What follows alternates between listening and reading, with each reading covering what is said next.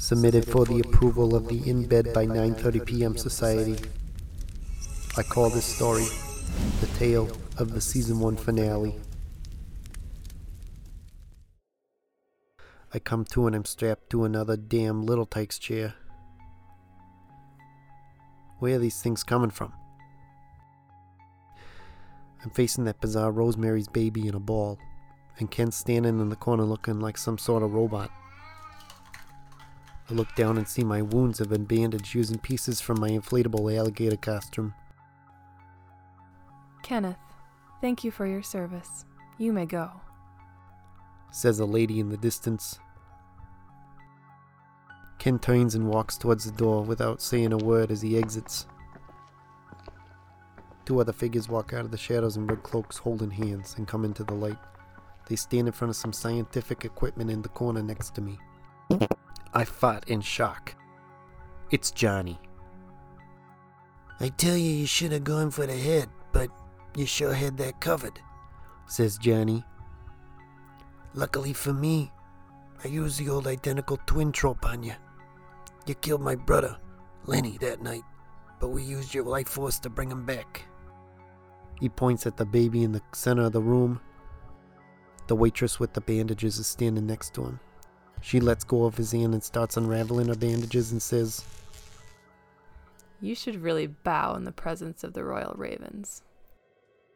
In a bandage unraveling facial reveal that would have worked better on camera, I see the broad and can't believe my eyes.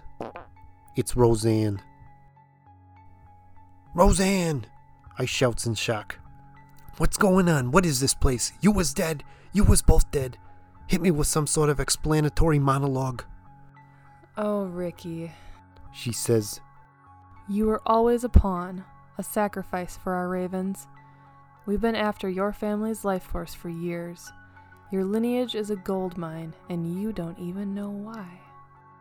I used you to bug your home, office, and everywhere you went so we could monitor you and get closer to you and your father.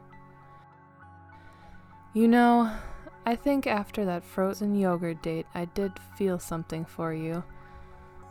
It must have been love, or heartburn, but it's over now. This is my love.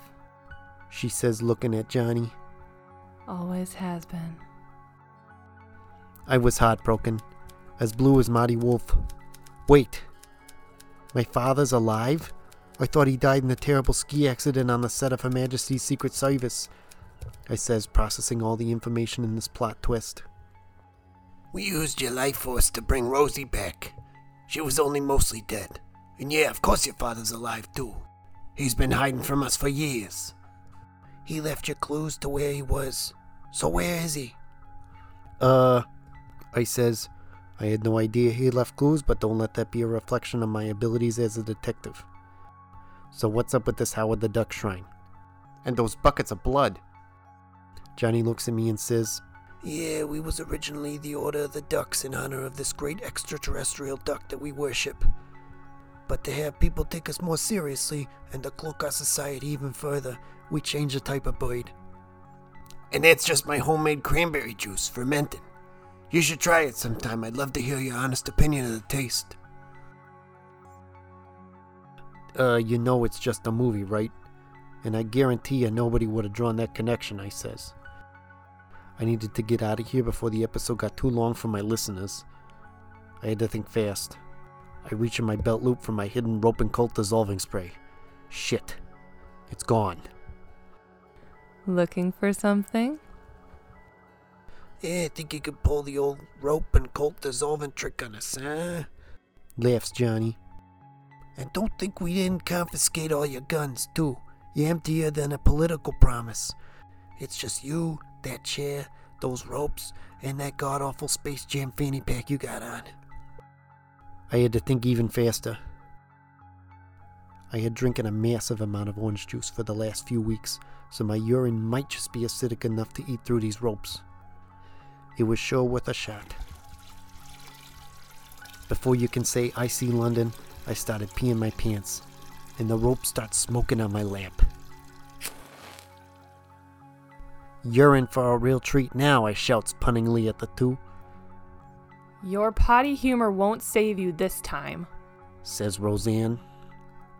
Well, I still want my copy of Spice World back, I says to Johnny as I busts out of the dissolving ropes and reaches for my secret compartment in my fanny pack they missed when confiscating my stuffs.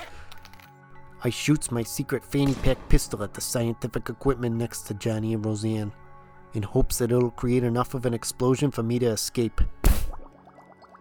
The chemicals explode, bubble, and mix together, and create some sort of vortex portal that sucks the three of us in. We're falling through space and time when Johnny's head smacks into a title card revealing we've traveled back a hundred years.